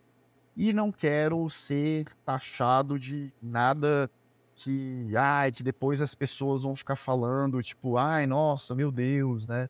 Tanto é que a, a própria função do crítico de cinema é uma uhum. coisa muito complexa hoje em dia, né? Porque Total. muitas vezes as pessoas elas tendem a, a categorizar quem é crítico, quem não é, por que que não é, por que que é. Tu acha é que é pessoa... crítico de cinema? Tu se considera? De verdade, sim eu considero. Uhum. Porém, sim, sim. porém, É, cara, porque, tipo assim, eu já. Beleza, o formato que eu tenho hoje no Refúgio Cult, ele Uhum. é um formato mais popular, Uhum. mas, cara, o que eu já escrevi de texto para site, no- isso no passado. Uhum. Então, tipo assim, existe ex-crítico de cinema, né? É, tanto é que eu tento equilibrar e tal, é o que eu tava te falando, né? Uhum. Eu sou um crítico de cinema que deixo a minha cinefilia acima de, qualquer coisa. Aham. Então, tanto é que quando eu falo que eu amo um filme, por exemplo, como Maligno, não sei se já assistiu, as Não pessoas assisti, enchem muito. Assistiu, né? Não, não gosta, assisti. inclusive? Não, não, Ah, não, você não assisti. assistiu, tá. Não, não. é. A gente entendi que você tinha. As pessoas enchem muito meu saco porque eu amo e as pessoas odeiam, né? Então, assim, aí eu trago muito, porque aí é que tá, né? Beleza, eu, eu me considero crítico, mas muita gente pode não me considerar crítico, Uhum. talvez por uma opinião até polêmica que eu tenha. Que é tipo Uhum. assim, pra mim, aqui, a crítica, ela é muito pessoal. E tem Sim. muito crítico que fala que a crítica, ela não é pessoal. Ela é, ela é, ela é uma coisa impessoal ali, uma coisa Complexo, hein? Né? e aí eu não acho, sabe? Eu não acho. Eu acho que a pessoa, ela, as os críticos discordam. Por quê? Porque são perspectivas diferentes, vivências diferentes, muitas vezes referências, embasamentos diferentes, formas de falar diferentes. Então é muito, é essa palavra que você acabou de falar, é complexo, entendeu? Então assim, é, beleza. Se é só para usar termo refinado, técnico e tal, e não sei o quê, então talvez eu não seja crítico, Uhum. né? Apesar de vez ou outra eu usar, mas eu acho que a minha abordagem analítica ali, sim, crítico. Agora, Uhum. aí uma outra pergunta: você quer ser chamado de crítico de cinema? Não, não faço questão. Entendeu? Entendi. Não é. De verdade, não é uma alcunha que eu quero ser reconhecido por. Hoje eu sou, Uhum. inclusive, mais criador de conteúdo do que crítico. Né? Porque aí, quando eu Sim. produzo coisa por, por news, pro. pro é, participo do podcast, ou vou lá no, no TikTok, né? Porque aí tem, tem lá os rios de TikTok também. Sou Uhum. criador de conteúdo, né? Então, independente do que for, eu estou falando de cinema, eu sou cinéfilo, e é isso. Sim. É, é interessante isso, né? Porque crítica de cinema é, um, é uma parada que eu vejo de, com duas linhas, né? Tipo, assim, eu acho que ou tu. Porque eu acredito que imparcialidade na essência, nua e crua, não existe, sabe? Tu, tu vai é. tender para um lado, sabe? Tu vai tender para o lado para qualquer opinião que tu tiver na vida, sabe? Tu vai tender para o lado. Aham. Não sei, não, por isso que eu acho complexo tu ter uma crítica de cinema que só analisa friamente o filme, sabe? E, Aham. e- e existe, né? Tem críticos que, que se propõem isso, né? Ah, a fotografia é nota. é- Esse, esse negócio de nota também não curto, sabe? Ah, a fotografia é nota 4. Ah, mas o roteiro é nota 10. Sei lá, o filme é uma mistura de, de si próprio, sabe? Ele não precisa se resumir a notas. Eu, eu acredito nisso, sabe? Eu, eu acho meio. Sei lá, meio, meio. Às vezes é legal ter um parâmetro, tipo, que nem o Rotten, o MDB, pra tu ver, olha, como as pessoas enxergam esse filme. Mas no final da das contas é um filme, sabe? É um- uma obra que cada um vai ter sua própria experiência, sabe? Eu acho que tu resumir esse filme é nota tal é, é complexo, sabe? E, e é isso. Eu, eu acredito que não existe opinião 100% imparcial, sabe? É, é muito complexo É. isso. Não, e tem mudado. Eu, hoje em dia eu vejo críticos, pessoas que né, se assumem críticos mesmo, Uhum. e falando, mudou um pouco essa coisa da imparcialidade. Eu vejo a pessoa, as pessoas, na verdade, mais é, maleáveis a essa coisa de não, existe uma pessoalidade ali e tal. E o lance da nota que você falou é bem interessante também. Eu não acho que. é, eu concordo plenamente com você, que é uma coisa, Uhum. tipo, não é definitivamente a coisa essencial de uma análise, de uma crítica e tal, não é e Uhum. nem deve ser. Eu acho que o desenvolvimento da, da crítica, do texto ou do vídeo é que importa mais. Mas para mim, a nota ela é um norte, entendeu? Ela Uhum. é uma quase uma Entendi. síntese daquilo. Uhum. Então você tenta. É um parâmetro, pessoas, cara, né? Uhum. É um parâmetro. As pessoas, popularmente, elas já têm isso na cabeça. Né? Ela já tem, tipo assim, tá, mas para você é um filme nota o quê? É um filme nota 5, uhum. É um filme nota 7. Então, eu particularmente uso o sistema de notas, eu tenho de 0 a 10 ali, porque lá no finalzinho da, da parte sem spoilers que eu faço, eu deixo pra ter um note. Ah, esse uhum. filme é um filme nota 8, é um filme ótimo, é um filme tararã. Mas é um filme que tem erros baseado naquilo que eu falei, tararã. Agora, Sim. pô, pra mim, se é um filme nota 10, é um filme que ele, basicamente, pelo menos eu não apontei naquela análise erro algum, entendeu? Então é mais para fazer um, um, resumo da ópera ali no, no finalzinho mesmo. Mas definitivamente não deve ser uma coisa importante. Sim, sim. É, é interessante para tu ter um, um, como tu falou, um certo norte até para tu se basear na, na tua análise, né? Tipo, sim. tá, é, sei lá, vamos pegar filmes X aqui, Poderoso Chefinho e Poderoso Chefão. Uh, uhum. Ah, Poderoso Chefinho é nota 1, não sei, tá? E Poderoso Chefão é 10. Uh, é, tu vai ter um, um, um, lance esse, nessa linha, né? Nesse, entre os dois filmes que tu vai analisar. Ah, o, o será que o sei lá, hereditário, então falando Ariaster, né? Hereditário uhum. é uma nota mais pro lado do, do poderoso chefinho ou poderoso chefão, sabe? Então. Sim. É uma forma esdrúxula que eu tô jogando aqui, né? Mas. Mas eu uhum. acho que é isso, serve para isso, mas. Sei lá, cara, me incomoda um pouco, porque no final das contas. Uh, em alguns casos parece que tu tá tu sabe o que é um filme nota 10, tu sabe o que é um filme nota 3. E eu não sei o que é um filme nota 10, eu só sei que, putz, gostei muito desse filme, sabe? Ou, putz, eu não gostei desse filme. Mas você não tem impressão, você não tem a impressão é, que, por exemplo, eu já me peguei nesse lugar de ler textos de críticos que não usam sistema de notas, ou ver filme, ou ver vídeos de críticos que não tem sistema de notas, e aí ao fim você não fica meio em dúvida. Pô, a pessoa gostou, ou não gostou, é um bom filme ou não é? Tipo assim, não todos, claro, acho que tem pessoas que conseguem ali fazer, elaborar muito bem uma crítica, mas é uhum. é isso, às vezes é aquela coisa. Não, até porque, beleza, a gente não precisa reduzir um filme a bom e ruim. Não precisa. Uhum. Não, existe, não, não é 880, né? Existe um universo aí nesse meio. Mas uhum. às vezes fica aquela coisa, sabe? Assim, tá, mas beleza, você gostou do filme ou não gostou?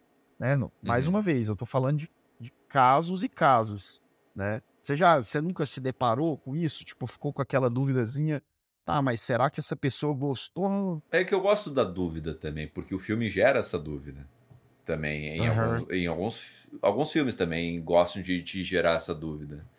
Uh, sei lá, eu, eu, lembrei do. Não sei se tu assistiu O Homem do Norte. Sim. Uhum. Filmaço. Cara, o, o, final me. Filmaço, filmaço, assim. Mas o final também. Não, não.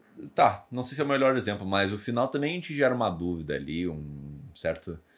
Sei lá, o, não, não, não, eu lembrei da Isabela Boscov agora, né? Que ela não dá nota, né? Ela não dá nota e ela não. faz uma. É, ela faz críticas, reviews, assim. É, eu acho quase genial, assim, sabe? Fantástico, assim. É, o texto ela... dela é muito bom. O texto dela, o texto é, dela é bom. é bom e ela conhece muito, né? Conhece muito, sim, não só de sim. cinema, de literatura, né? E ela não dá nota. E eu fico satisfeito, tá? E, e sei lá, e é, vai ter exemplos claros que ela não gostou do filme, né? Tipo Morbius, né? Aquele vídeo maravilhoso dela esculachando Morbius, né? É óbvio que ela não gostou. Mas eu, eu também gosto dessa dúvida. Putz, será que ela gostou ou não? Ou, putz, ela levantou pontos que são positivos, mas ao mesmo tempo não. Tu vai criando um norte a partir disso, sabe? Eu, uhum. sei lá. Pode ser uma coisa minha, meio, ah, chata minha. Eu, eu acho que tem muita gente que já.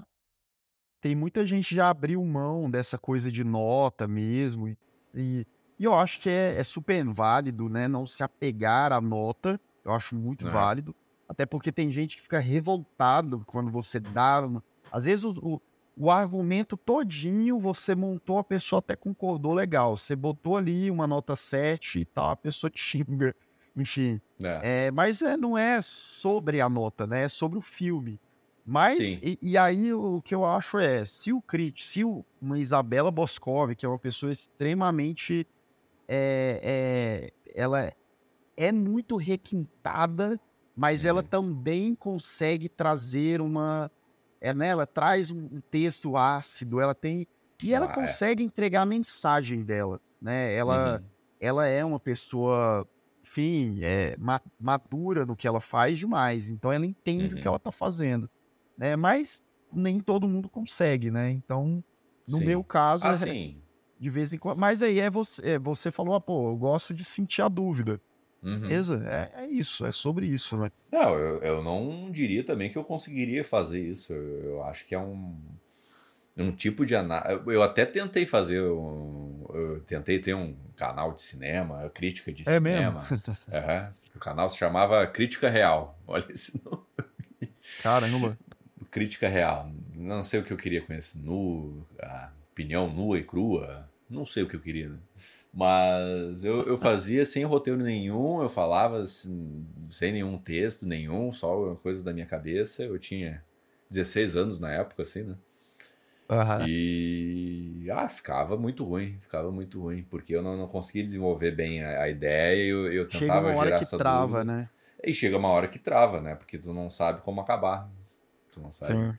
Então, é muito difícil tu fazer isso, né? É muito difícil tu no geral é muito difícil fazer uma review porque assim também, né? O que que tu vai avaliar do filme Claro, tu vai avaliar os, os, os tópicos principais, né? Atuação, direção, fotografia, roteiro. Mas, como eu te falei, o que, que tu vai analisar no geral no filme? O, que ele é bom ou ruim, sabe? O, como tu vai analisar, sabe? Ah, vai, vai, começar pelo quê? É, cara, o, o, o, você tem que começar pelo conjunto da obra, né? Tipo assim, uhum. o que, que ela é como um todo, com tudo aquilo. É a uhum. direção, o roteiro, é os aspectos de produção, a mise en scène, a fotografia, a trilha sonora, etc. O elenco. É... Eu tento, de verdade, fazer um aparatão ali, principalmente das coisas que chamam mais atenção no filme, né? Uhum. Então, por mais que é, a gente tem que passar mensagem, no meu caso, quando eu vou criar um vídeo, né, fazer uma análise ali, é, eu gosto de pegar os pontos que mais me chamaram a atenção, tanto negativamente quanto positivamente. Até uhum. porque eu, eu tenho medo de. E às vezes eu, eu acho que eu sou meio que enfadonho, ou então fa, fala demais, né? Então eu gosto de, nessa parte, reduzir. Eu até faço uma coisa que muita gente não faz e tem até muita gente que critica, né? que eu também faço uma síntese, né? Todo, uhum. todo filme que eu analiso, eu analiso a primeira parte sem spoilers, né? Trazendo essas questões, a direção, ao roteiro e tal. E aí avaliando. Sempre você tem que avaliar, porque às vezes, por exemplo, é. tem um filme com um roteiro muito simples, muito simples, mas ele tem uma direção impecável. Ele tem uma uhum. direção cheia de identidade, cheia de maneirismos positivos, assim e aí ele compensa esse roteiro. Então é uma análise em cima disso que você tem que fazer. Né? E aí na parte com spoilers eu faço uma síntese porque eu, eu quero falar com a galera que está me assistindo sobre o filme. É, eu quero uhum. falar, eu quero pegar. Claro que eu não, óbvio, não falo do filme inteiro, mas eu pego os, os highlights, né? Começo, ah. meio e fim, até para analisar aquilo. Então, às vezes as pessoas estranham, né? A galera que tá mais acostumada com um tipo de crítica mais né, é pontual, aquela coisa, não, vou falar só do filme, da premissa e, e das partes técnicas, estranha um pouco isso, né? Uhum. Mas eu particularmente faço porque eu gosto. Né? Eu Sim, poderia, ó. Claro. Para mim seria muito menos trabalho, inclusive, fazer só a parte sem spoiler. Seria muito uhum. menos trabalhoso né, em termos de edição, de, de pensar no que eu vou falar, de escrever o que eu vou falar, enfim. E é isso. Sim, não, total, né? Eu acho que Às vezes me confundo nisso, nessa parte de, de análise crítica de, de um filme por causa disso, né? Porque, como tu falou, claro, vai ter um. Às vezes vai ter um filme que se destaca muito por um ponto. Eu, eu lembro, lembrei do filme The Menu. Não sei se tu já assistiu. O menu. Sim, demais. Não sei porque eu falo uhum. em inglês. Do, The Menu. mas o menu. Uh... Cara, eu achei um filme bem interessante, mas eu, eu senti que, putz, faltou algumas coisinhas aqui. Achou ele meio cru? Achei ele cru e achei que faltou pra, pra chegar lá, sabe? Faltou um Sei. Jordan Peele da vida, sabe? Talvez. Uma direção talvez. assim é. E faltou, em alguns aspectos, atores. É, não diria atores melhores, mas atores mais marcantes, assim. Eu, eu gostava do, do lance do, dos personagens, né? É, tu fica acompanhando em cada mesa os personagens, as conversas, mas eu achei que poderia ser melhor desenvolvido isso, sabe? Entendi. Então, eu gostei do filme. Eu achei um filme médio, na verdade. Uhum. Mas, uh, mas eu senti assim, putz, faltou um pouco de direção, talvez um, um pouco de trabalho mais ali, de, no geral, sabe? Mas é um filme muito interessante. Então, é difícil classificar ele, assim, pra mim, sabe? Eu, eu, eu, eu achei o final bem neutro, assim, poderia ser um final mais, sei lá, mais cartástico. Eu achei ele meio apressado. Exato. Então, sei lá, eu, eu acho difícil analisar assim, no geral, assim, o que, que nota, no caso, que nota eu iria dar, ou que. O, de certa forma, já tô. para chegar numa conclusão de um. É, é, chegar numa né? conclusão. Né? Putz, esse filme é isso. Não, não sei, sabe? Não sei. É. Eu, eu gostei mais do que você. Eu entendo, eu, eu também acho que o filme ele tem algumas coisas meio cruas, e quando a gente fala crua, é que ele poderia ter né, enfatizado ou melhor desenvolvido até umas questões narrativas também, assim, uhum. eu não digo nem estéticas, não. Mas, por exemplo, o Ralph Fiennes, né, que faz lá o cozinheiro maluco lá, é o chefe, né? Tá eu gosto, eu, eu gosto, é. eu gosto da presença dele, eu gosto da imponência dele, eu gosto do ator, né? Aquela coisa extremamente fechada, nem todos do, do elenco tão tão bem assim. É. Mas eu, eu curto essa coisa, porque o filme ele tem essa coisa meio sarcástica, né? Ele tem essa, uhum. essa coisa irônica dele que geralmente me apetece, que é, inclusive me lembra um pouco a vibe do que é feito lá no Triângulo da Tristeza né? Em termos de texto e tal. Com certeza. É, falando ali de hipocrisia, de consumo, né? Uhum. Questões econômicas e sociais e tal. Então, não que sejam textos, também não há, não vou falar, nossa, o texto é brilhante. Mas eu acho que ele, pelo menos no meu caso, me entreteve, assim. Ah, não, me acho entreteve que... também. Me entreteve. Eu, não, eu acho que. É aí que tá. Tem uns momentos do que o roteiro é brilhante, sabe? Uhum. Quando ele faz esse lance com, de, de crítica, né, em alguns momentos, por exemplo, um, um uh, eu esqueci o nome do ator, né, mas o personagem do Michael Michael School, não vou lembrar, mas o namorado da da Anne, Anne Taylor-Joy. é, esqueci Sim, o nome é. do ator, mas enfim, ele, ele é tá o fãzaço do cara né? É, é. Do, do Drácula. Ah, é Nicholas Holt. Nicholas, Nicholas Holt. Holt. Isso, isso. Sabia que era alguma coisa com o Holt. Mas. Cara, ele. Ele meio que sacaneando, ele botando ele para cozinhar ali num, num certo momento do filme, eu achei aquilo. Putz. Quase genial, assim, porque, tipo assim, esses momentos, assim, essas críticas, assim, sabe, eu acho genial o, o, como ele desenvolve, ele sacaneia ele, sacaneia tipos de pessoas, sabe? É, eu, eu, que algum que essas críticas sociais que alguns filmes estão trazendo mais fortemente, eu não sei se tu tá sentindo, mas ah, que, que é uma pegada meio que o Parasita meio que escancarou assim, sabe? As pegadas sociais, as críticas sim, sociais. Sim. E esse filme trouxe um diferencial, que é uma crítica social da culinária, sabe? Como esse, essa culinária refinada, né? de, de alto escalão, de alta classe, tem muita coisa meio sem sentido, muita coisa, né? Que, que no final das contas não, não importa, sabe? E no final das contas sei lá, até que ponto. Vazio, né? Vazio. É vazio. É, até que ponto aquilo é uma experiência realmente agregadora e uma... até que ponto é uma experiência vazia, sabe? Exatamente. É, eu gosto desse ponto do, do filme de transformar é, no ridículo mesmo, né? É igual é. a gente vê, sei lá, esses memes que reais, né? A galera vai, paga uma fortuna na vida real para ir num restaurante molhar os braços, as mãos ali no chocolate é. e lamber nas mesas. Então, uhum. assim, a galera vende esse tipo de coisa com uma baita experiência gastronômica e tal. E a galera, claro, deve ter pagado uma, uma grana.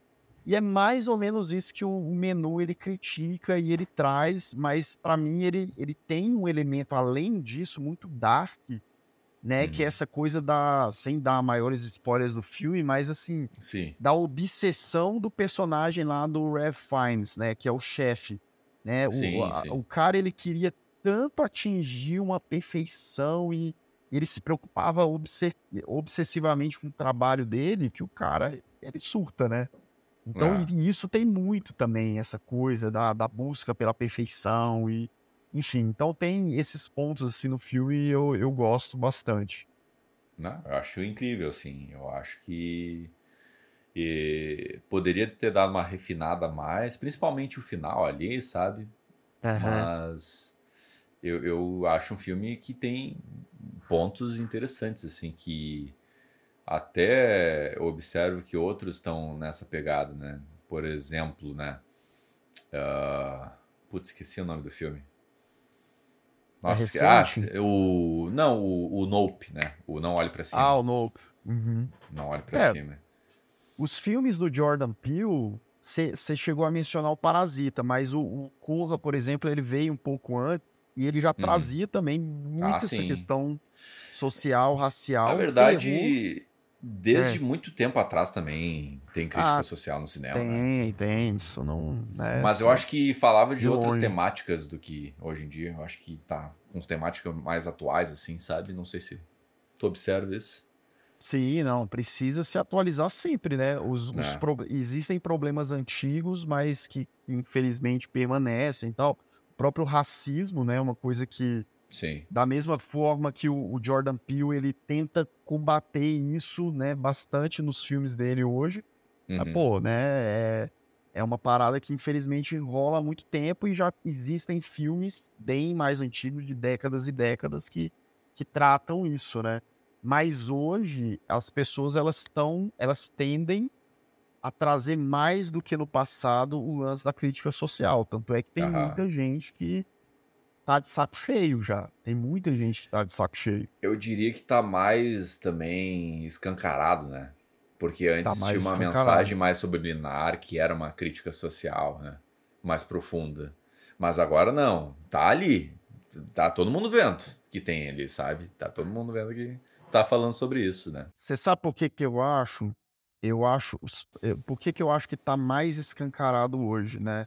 Uhum. Porque eu acho que antigamente, década de 70, 80, as pessoas lançavam filmes até com alguma crítica social e tal.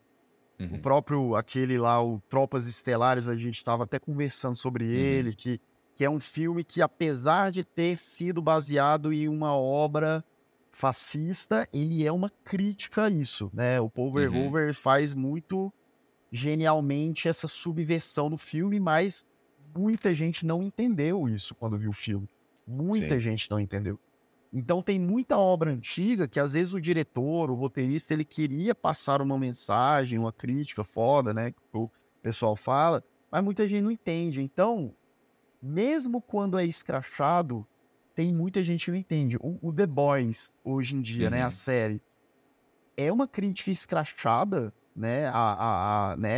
É, a, a questão do poder de, de empresarial e aquela coisa de, de manipulação e de domínio, de capitalismo. E a galera não entende, cara. A galera não entende. Não. A galera tem muita gente aí que vangloria a série por outras coisas, né? Vê lá o é. Capitão Pátria, nossa, olha só, engano. Então, por isso que eu acho que as obras elas estão desenhando um pouquinho mais, sabe? Para não uhum. ter o, o, a, a, benefício da dúvida, assim. né? É. Então, por mais que às vezes tenta deixar uma ou outra coisa subjetiva, mas eu acho que eles estão mais diretos ao ponto, assim. Não, com certeza. Eu acho que realmente estão não estão querendo deixar dúvida, assim. Eu acho que ah, na série The Boys, eu é uma coisa que me vê agora, né? Às vezes eu sinto que no, no propósito final também eles queriam chegar nesse outro público. Meio que a crítica soma com essa outra visão do outro público. Não sei se tu chegou a me entender, sabe? Tipo, sim, olha sim. só, a gente está atingindo um, um, essa galera que também faz parte do, do que a gente está falando aqui, sabe? Não sim. sei se The Boys é tão genial a esse ponto, né? Mas. Mas eu, eu, às vezes eu observo isso, né? Que, que alguns filmes, assim, uh, atingem isso, né? Eles, eles, eles conseguem trazer isso em tona, né? Alguns filmes que são dúbios, principalmente, né? Mas que ao mesmo tempo, Sim. se tu parar pra ver, realmente, não, não tem dúvida. Mas algumas pessoas, ah, não, é só um, sei lá, é só um filme de herói, talvez. Ou, é. ou é, é só um filme de terror, ou ah, é só um filme, só mais um filme. Mas na verdade, se tu parar pra pensar. Um exemplo, eu vou citar um exemplo aqui. É, eu não sei se você assistiu esse filme. É, você hum. assistiu hum. aquele A Pele que Habito, do Almodova? Não vi, não vi. Eu vi o teu vídeo falando sobre. Ah, você viu? Ah, é porque, uhum. pô, eu ia, eu ia aproveitar que a gente tava aqui e te fazer uma pergunta mesmo, assim. Se, porque tem uma certa cena que uma, uma personagem é abusada ali, né? Tipo, uhum.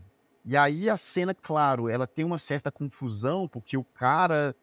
É, inicialmente a menina queria, e aí a menina, claro, ela tem problemas psicológicos, mas mais do que prontamente ela já estava muito desconfortável, o cara continua, né? Uhum. Então isso já caracteriza um abuso. E ela fala não, não, não, não, não e tal. E o cara continua um pouco. E só quando ela grita para todo mundo ouvir, ele meio que uhum. para, bota a mão na. Então, assim.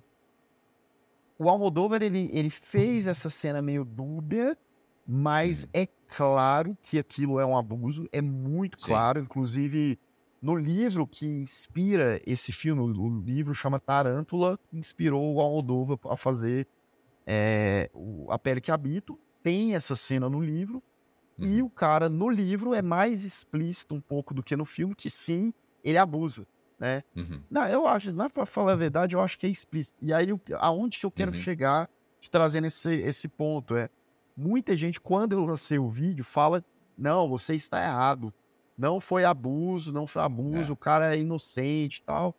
Por quê? Porque aí é uma coisa de educação sexual, é uma coisa que as pessoas não. acham que abuso é só quando o cara tá lá há muito tempo e não sei o quê, e bate e não sei o quê. E não, não, né?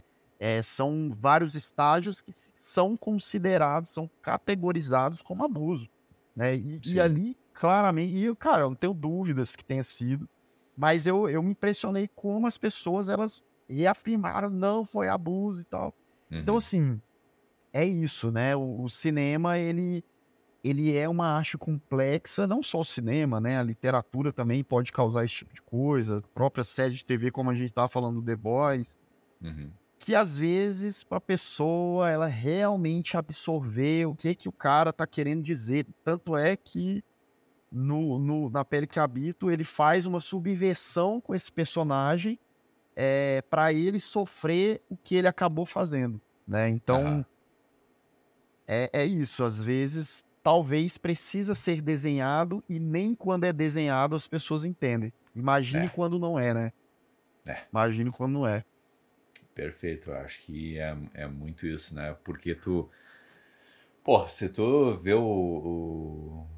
Eu não sei se no, no Corra eles falam que eles são racistas, mas. Mas obviamente eles são racistas, sabe? Tá ali, se né? Tu vê, é. tu vê o Corra e tu não enxergar isso, cara não, não sei, não sei, sabe? Não é. sei. É uma coisa que tá no filme o tempo todo, né? E é o filme, né? É o filme. É, é sobre o filme, isso, né? é sobre isso. E, e, cara, o núcleo do filme é isso, a conclusão do filme bate nisso, né? É. Então, assim.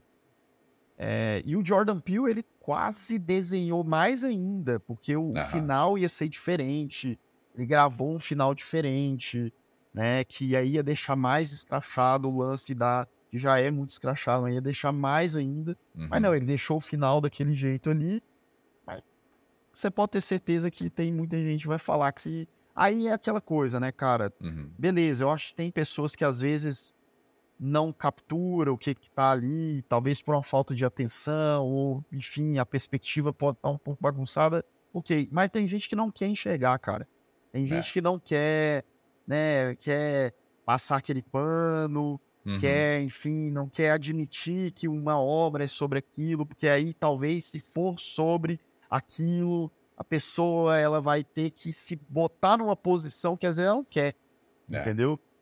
Talvez a pessoa ela, nossa, mas esse filme é sobre machismo e o cara Uhum. ele, ele acha que o machismo é uma grande bobeira, né? É. Então se ele admitir que aquele filme é sobre o machismo, pra ele vai pegar mal, entendeu? Então, e aí É não um- adianta. Uma fuga da realidade, né, cara? É. É uma fuga da realidade do, do- de, de um pensamento que tu não. É, é isso que tu falou, né? É um- uma fuga de não pensar, né? É uma, é uma fuga para. Na verdade, desculpa, é uma fuga de pensar sobre temas que rodeiam a nossa realidade, né? E que afetam a nós próprios, né? Como seres humanos. Certo. Então, ah, não, é só um filme de terror, ou ah, é só uma série de herói, né? Então é, um- é um, até uma, um mecanismo de defesa da pessoa, conscientemente ou inconscientemente, não sei, mas é um mecanismo da- de defesa da pessoa, né? Isso. Não tô defendendo a pessoa também, só pra deixar claro. Não, não, mas, é eu, como eu, eu, observo, que, assim, cara, né? É importante a gente entender, porque ah, eu entendo, não- a gente não tá falando que isso é certo, mas às vezes as pessoas vêm para argumentar com essas outras pessoas que talvez tenham a cabeça um pouquinho mais, né, fechada, Uhum. com cinco pedras nas cinco pedras nas mãos e não adianta muita coisa, né, cara? Não Uhum. adianta, tipo assim, tem muito filme hoje que fala sobre machismo ou que tentam colocar aqui, cara, pelo amor de Deus, aquele, não sei se você viu o último Predador, aquele Prey, você chegou a ver? Não vi, não vi. É, é um filme que ele bota uma moça que ela é indígena, é um filme que se passa no passado e ela é a hero- heroína, né? Então os Uhum. caras que são malucos por conta do filme lá da década de 80 do Arnold Schwarzenegger ficaram malucos, porque a menina ela é mais magrinha, ela é menor e tal. O Arnold Schwarzenegger, que era um símbolo de, de masculinidade, de força. Total, de... total, né? O cara fisiculturista, não, aquele cara sim, ele consegue ter um embate contra o predador. Cara, primeiro Uhum. de tudo, o predador nem existe, irmão, né? Tipo, Exato. Primeira Exato. coisa que a gente tem que começar. E segunda, né? É, aí você vê que a menina, ela, ela derrota o, o predador principalmente pela inteligência dela. Ela Uhum. usa ali, um dia que você for ver o filme, você vai ver que ela usa recursos intelectuais para conseguir. Então não é nem um negócio de força, né? É. Beleza, tem alguns momentos que ela usa a força ali, mas não é só isso.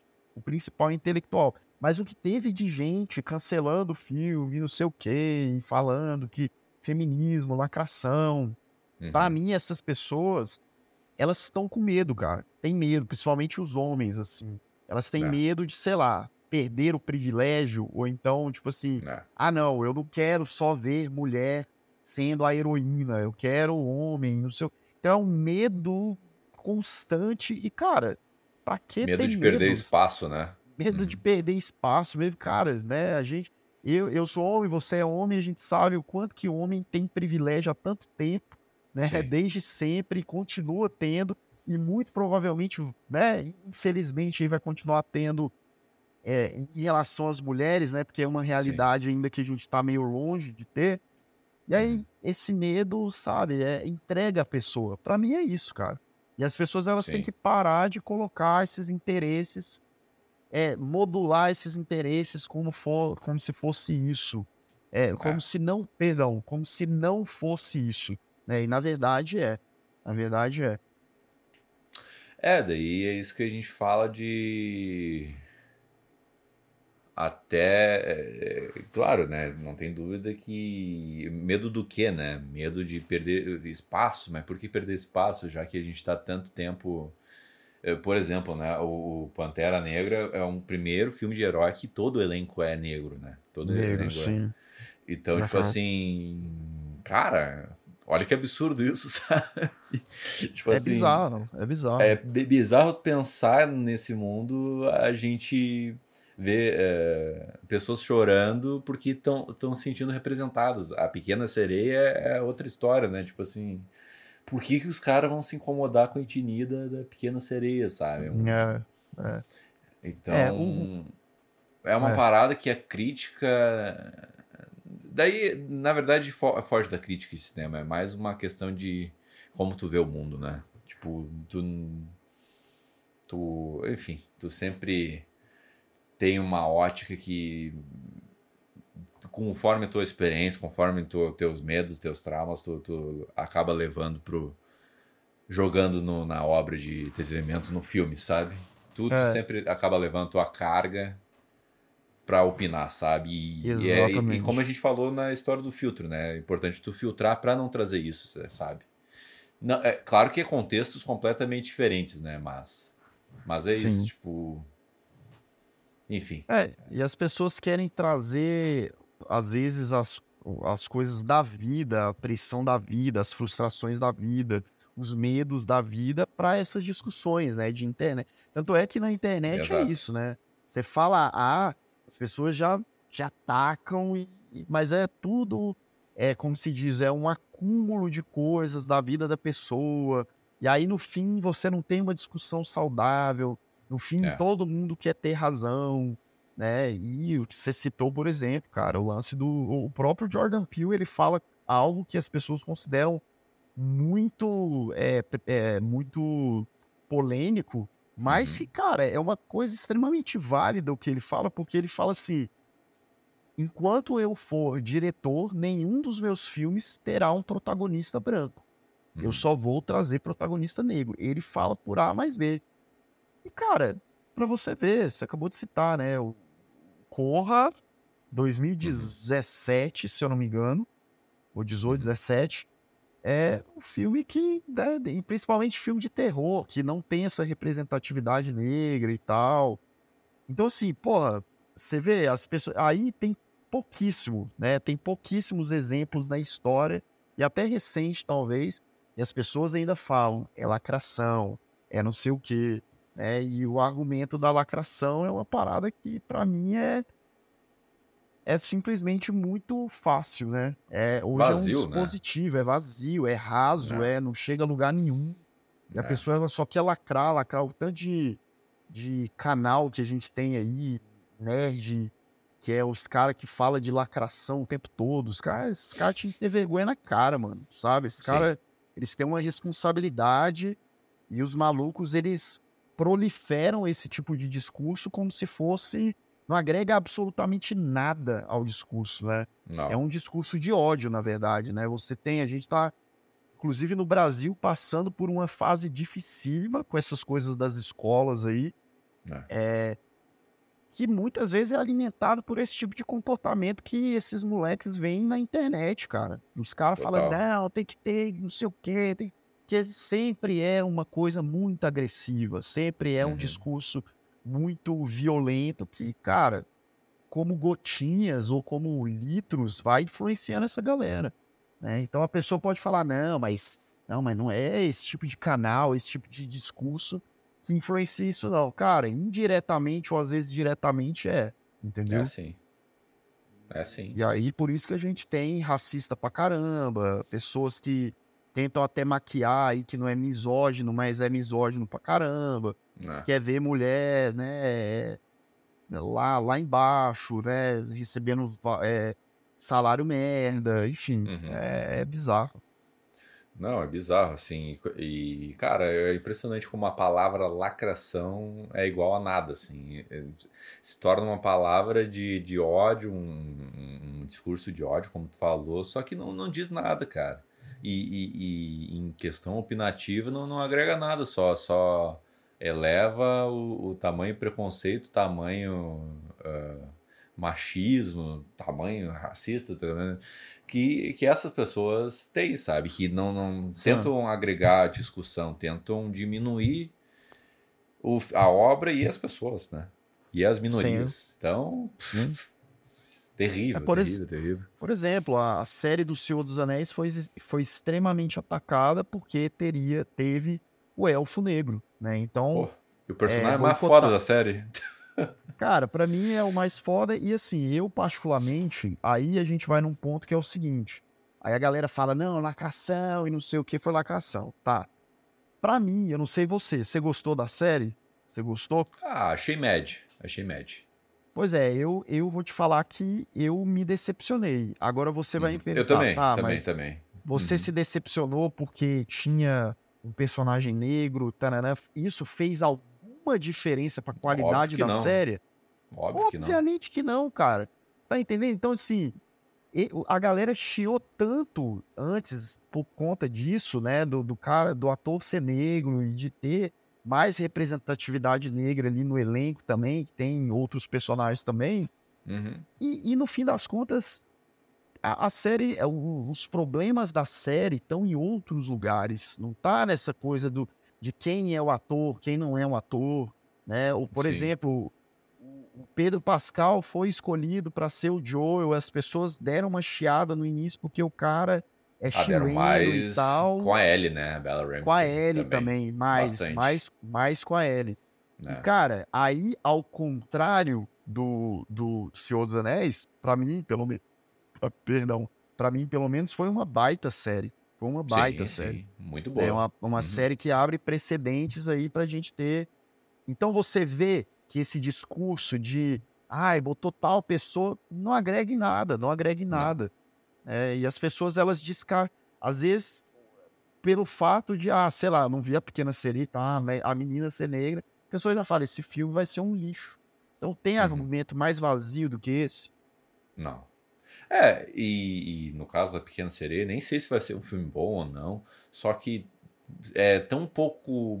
São pou, coisas tão pequenas que já foram mostradas. É, é, lançou o trailer agora há pouco, sabe? E as pessoas Sim. já estão chiando só por causa do anúncio, muito. sabe? Então, tipo, é, é, é muito para o pouco apresentado. Imagina quando o filme sair, nossa senhora. Pode ser um filme, tá? Pode ser um filme ruim, ou ah, pode, um filme indiferente, pode. assim. Só que o fato que está sendo discutido é extremamente irrelevante, né, cara? extremamente Não, irrelevante. Completamente, cara, completamente. E as pessoas elas perdem a racionalidade, né? Que é o mais básico. Perdem. Vamos raciocinar. Pera aí, cara, o que, que você tá falando? Você tá desqualificando o filme completamente porque a etnia da personagem é diferente, porque as pessoas querem trazer mais representatividade até. E, e, e aí, dito isso, não descarto também a possibilidade, sei lá, da Disney saber que existe um bafafá na internet, isso trazer atenção ah, pro sim, filme também. Sim, sim, Comercialmente sim. isso traz, porque isso uhum. traz, né? Pô, a gente está falando de uma empresa multibilionária, né? Então uhum. eles têm, eu tenho certeza que lá no marketing eles têm, têm. Mas isso não quer dizer que a atuação da menina vai ser uma porcaria, muito pelo contrário, né? Pode ser sensacional, o filme pode ser uhum. ótimo ou não, pode acontecer também mas não deixa de ter um aí a gente tem que saber diferenciar as coisas, né? Tipo Sim. Tipo assim, a empresa usa uma estratégia porque ela tem essa visão e tal, mas isso não necessariamente interfere na qualidade que vai ser a série. Sim, total, total. Ah, as empresas não são inocentes série ou também, filme, né? Eu falei série, mas é série, filme, é, o... filme. Ah, a gente falou dos dois né, aqui, né? É. Mas eu... As empresas não são inocentes, né, cara? É, eles sabem que vai acontecer ah, isso, não. eles sabem que vai repercutir. Não sei se até que ponto o nível que repercutiu, né? Mas sabem que ah, vai dar um bafazinho, vai agregar no nosso marketing. Sim. Isso, mas. Polêmica, né? Polêmica chama atenção. Mas, ao, assim. É, mas ao mesmo tempo é triste, né? Porque, triste. porque isso geraria polêmica, né? Isso também é uma discussão mais além do, do que a gente está falando, né? Da nossa sociedade, como está funcionando. Por que, que isso geraria polêmica? Por que, que isso é discutido, sabe? Às vezes me cansa e às vezes é bom ah, tu ver um exaustivo filme... isso, cara. Total, e às vezes é, é, bom tu ver um filme tipo Corra que escancara esse tipo de assunto, ou enfim, outros tipos de filme que, que falam de forma escancarada isso, né? Que, que uhum. trazem esse assunto para conversa e, e, invadem aonde essa galera uh, consome aos poucos uh, à tona, assim, o filme e que às vezes vão assistir o filme, vão ver, esperam uma coisa, mas na verdade é outra, sabe? Então. Uhum. Que bom que está sendo feito esse tipo de, de obra, sabe? Também, é. ao mesmo tempo. Quem sabe a gente, né, pensando numa utopia, é, é um pouco difícil pensar nisso, mas quem sabe daqui 15, 20 anos a gente não esteja vivendo numa, numa sociedade em que as pessoas, elas não, é óbvio, né? Sempre ou tende a sempre ter grupos e grupos que é complicado. Mas é. que seja menos, né? Que não uhum. precisa da Disney pensar daqui 20 anos, vamos botar essa atriz negra é, nesse filme porque vai gerar bafafá. Mas sim, vamos botar essa atriz negra porque ela é muito talentosa e é isso. É. Independente se vai gerar polêmica ou não, porque aí é. às vezes lá na frente não vai ser, não vai gerar polêmica. Vai ter um ou outro gato pingado falando, mas hoje a realidade é o quê? É milhões de pessoas indo lá assistir o trailer, dando dislike, mas está dando engajamento, né? Não. E aí é um é uma faca de dois lados aí bem bem triste, como você falou mesmo. É, e com a era dos engajamentos aí, às vezes tem bastante mau caratismo aí, né? De, de falar do assunto, de expor uma opinião que nem é a verdadeira dele, só porque sabe que vai engajar, sabe? Então, ah, opa, rola muito. Então, é desanimador, assim. É desanimador. É. E eu quero trocar um pouco de assunto e encaminhar um pouco pro, pro, pro uhum. final do programa, assim. Para uhum. não acabar em clima triste. Fúnebre. Fúnebre. depressivo, niilista. É. Mas que, tipo assim. Uh, tu tá num, num, momento muito bom no teu canal, tu tá com um número excelente no teu canal, tu tá conseguindo entregar um conteúdo que tu quer, assim, né? Tu, uhum. no, tu tem alguns planos pro futuro? O que tu quer fazer? para onde que tu quer ir? O que tu quer arriscar no canal? Algum sonho? Cara, o, o canal, eu vejo ele com, muito como estabelecido, assim, sabe? Eu até penso uhum. nessa coisa do formato é, de, sei lá, não agora, mas futuramente arriscar também uns conteúdos, talvez uns vídeos ensaios, algumas coisas, assim. não todos uhum. os vídeos, mas um quadro ou outro. Vídeo ensaio, eu acho, eu putz, eu admiro, sim, muitos, né? Eu gosto muito do Entre Planos, do Max, acho que você deve uhum. conhecer. Conheço, conheço. É, Max é meu amigo também, um cara foda, tanto né, como criador de conteúdo, como crítico, enfim, como pessoa também. Mas eu acho que tem muito lance de, cara, direitos autorais, o YouTube é muito chato com isso. Eu já sofri muito com uhum. lance de direitos autorais, porque Vídeo ensaio você tem que usar muito filme, muito. Beleza, você tem estratégias, mas mesmo com as estratégias pode dar ruim. É. Mas é, basicamente eu quero, claro, né? Eu, eu sempre falo, velho, eu já aprendi muita coisa e eu sigo aprendendo muita coisa, tanto em termos de trazer para minha análise, para crítica, para análise, chama, chame como quiser, uhum. como para criação de conteúdo mesmo, né? Eu tenho, eh, Sim. por exemplo, eu comprei agora uma câmera, né? Paguei uma, uma enfim, é, uma Sony, com, paguei uma grana, mas para melhorar a qualidade, né? Para tipo assim, pô, eu acho que precisava, minha câmera já tava meio batida. Ó, eu então, vi os últimos tenho... vídeos, tá, tá bonito, tá bonito, Sim, tá cristalino, tá, eu... assim. Tá cristalino, pois é. Valeu, mas eu, eu ainda tô me. Eu tô dando umas apanhadas, mas eu tô chegando num set uhum. ali legal e tal na câmera. Eu acho que agora, agora os últimos vídeos que eu gravei, que vão ao ar ainda, vão estar vão tá bem melhores. E aí, coisas até que eu falo visual também, né? Eu falei do uhum. conteúdo, mas visuais, assim.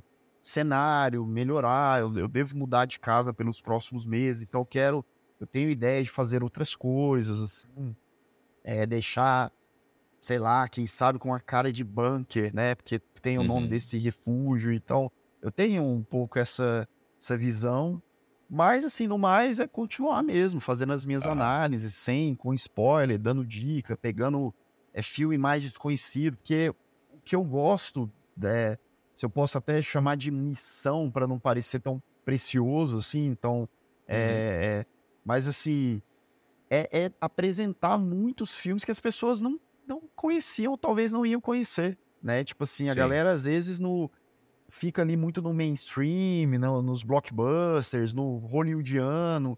Então, quando eu trago filme sul-coreano, japonês, italiano, alemão, enfim, né? é, ou até aqui da, da América do Sul, de vez em quando eu levo um filme argentino, chileno, enfim. Uhum. E a galera assiste, gosta, fala, pô, obrigado. Então, isso é, é o que eu quero. E, por último, e não tão. Aí eu, eu vou querer quebrar os padrões mesmo daqui a um tempo, que é criar um canal secundário, né? Opa, É, só que aí é, por exemplo, eu não sei se você joga, mas eu jogo, né? Eu tenho jogo, jogo. videogame como, como hobby, né? Eu Uhum. tô, tô terminando agora o Resident Evil 4 e tal. E aí, cara, eu, já é antiga essa minha sina de, cara, fazer alguma coisa falando de jogo, né? E as pessoas me cobram, que as pessoas sabem, muita gente no, no canal sabe que eu, que eu jogo e fala, pô, fala de tal jogo e tal. Só que, cara, aí vai misturar muito, eu- a- aí a proposta do canal é outra, então eu quero fazer isso em um outro canal e eu quero fazer de um jeito diferente. Então eu vou Uhum. fazer uma espécie de vídeo ensaio, porque aí com o jogo é mais fácil, né? Você não tem essa coisa tanto, tem sim direitos autorais, mas você pode ou gravar um ga- gameplay, ou tem gameplay de canal que é sem copyright, que você pode pegar. Uhum. Então, assim, eu quero fazer, unir as duas coisas, né? Pegar uma coisa meio vídeo ensaio e falar de videogame. Vai ser uma frequência bem menor, claro. Mas vamos, vamos tentar, vamos tentar e ver, ver o que que sai. Ah, a gente tem que se reinventar, não adianta, né? Eu já tô Tem. até pensando em fazer um, um canal secundário também, próprio, assim, Ó. pra falar dos temas que eu, que eu gosto, assim, né? É isso, Não sei cara. se seria muito a tua linha, é que eu não sou muito de, de roteiro, né? Eu, eu gosto de falar de, da fluidez, assim, sabe? Mas, é, sei lá, eu, eu até pensei em fazer um canal de tier list, de react, fazer essa linha bem Pô, isso é cruzona, muito assim, sabe? Não. Então, Você, para você que gosta de falar mais na hora e tal, crítica real, né? Que que você tinha. esquece é. esse nome, pelo amor de Deus. Não, tô zoando, tô, tô brincando. Não, tô- Mas assim, porra, fazer tier list, iceberg, essas paradas é bom demais, porque aí, Pô, né, tipo assim, eu, eu sou uma mistura dos dois. Eu, eu tenho um roteirinho, eu faço um roteiro e tal, faço uns tópicos, e aí eu tento fazer uma média. Eu não fico tão preso a isso e trago a Uhum. espontaneidade. Mas pra quem gosta de fazer esse tipo de conteúdo, tipo tier list e tal, nossa, é batata falar assim na hora e trazer opiniões. Vai, vai fundo, cara. Mete Pô, bronca aí. eu até vi o canal do. O novo canal do Miguel, né? E ele te chamou Calma, pra fazer tier list das sagas, né? Eu adorei Pô. aquele formato, eu adorei, adorei. É eu muito faria. bom, pô. Pô, Não, faria tanto é que, fácil, tipo fácil. assim, o Miguel tem feito já há algum tempo e é uma parada que tá crescendo muito, porque vários canais estão fazendo, velho. Vários. Sim. Inclusive, eu fiz um, já tem um mês mais ou menos, um pouco menos. Porque eu falei, cara, eu vou sair da minha zona de conforto no canal, né? Claro, trazendo filme e tal. E fiz uma Uhum. tier list lá de filme de terror. Quero Uhum. fazer outras em breve. E é, é legal, a galera gosta, é, é mais É. contraído, é mais, né? Você fica mais solto e tal. Uhum. E é um formato diferente, né? Então, pô, você tem que fazer mesmo, cara. Pô, O negócio é achar assim. tempo, né? Exato, exato. Negócio é É, eu, tempo. eu faço até com pouca frequência eu abrindo daí. Só que, é, é, isso que é foda, né? Começar realmente, né? Porque eu agora entrei num bom ritmo aqui e começar um outro ritmo em outro canal também é. Pode É. ser desculpa minha, ai, tô com preguicinha, mas eh, também é, é difícil ter, quebrar essa. Eh, Cara, outro mas a, a preguiça, a gente tem que se. Uma que a gente tem que se permitir um pouco a sentir preguiça, porque a gente precisa descansar, né, cara? O descanso ele é importante, ele é crucial. E eu já. eh, já era para eu ter criado um canal secundário ó, há mais de ano, mas eu ficava nessa aí que você tava falando, né? Ah. Pô, cara, mas me dedicar é mais energia, porque eu não quero de forma alguma abrir mão do, do refúgio cujo, eu quero manter a mesma constância. Mas dessa vez eu, eu dei uma empolgada maior, assim. Eu falei, cara, eu acho que eu tô num período que eu tô um pouco mais empolgado com energia de, de criação.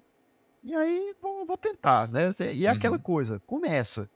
Se Sim. você vê que a sua energia já não tá tão legal mais, ou então não tá dando muito certo, tenta mais um pouquinho, vai embora. Tipo, é, de, desiste, tá, tá, tudo bem desistir também, né? As pessoas elas têm medo de desistir.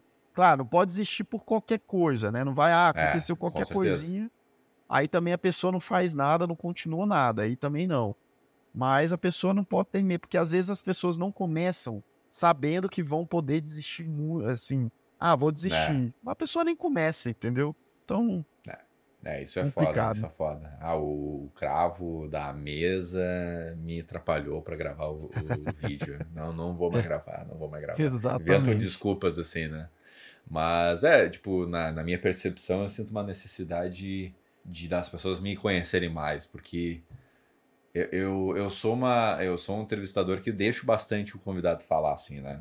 Eu, eu tento agregar assuntos para continuar a conversa, né? Mas eu deixo bastante convidado a falar e, a, e, o pessoal acaba não me conhecendo tanto, né? Então, sei lá, é eu, eu, sinto essa necessidade de fazer um outro conteúdo para as pessoas me conhecerem mais e falando de assuntos que eu gosto, sabe? Cara, é isso. Eu acho que aí você já tem o conceito todinho na sua cabeça e eu acho que é válido, né? Você pode usar um espaço como entrevistador e outro espaço pessoal, porque você tem seus é. gostos, você tem suas análises, suas opiniões. E é isso, cara. Eu acho que, que tem que fazer mesmo. E, a, e o que é legal é que, assim, muitas vezes uma coisa influencia a outra. Às vezes um canal.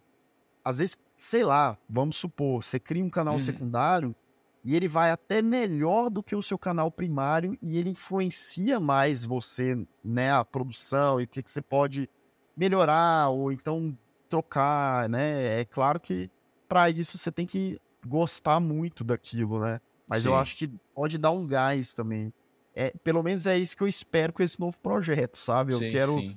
quero lançar, mas eu quero ver, eu quero que uma coisa meio que é, me dê um gás ali, essa coisa do, do refúgio tá indo bem e tal, mas eu espelhar isso para outro canal também. Pode dar errado, mas vamos descobrir, hum. né?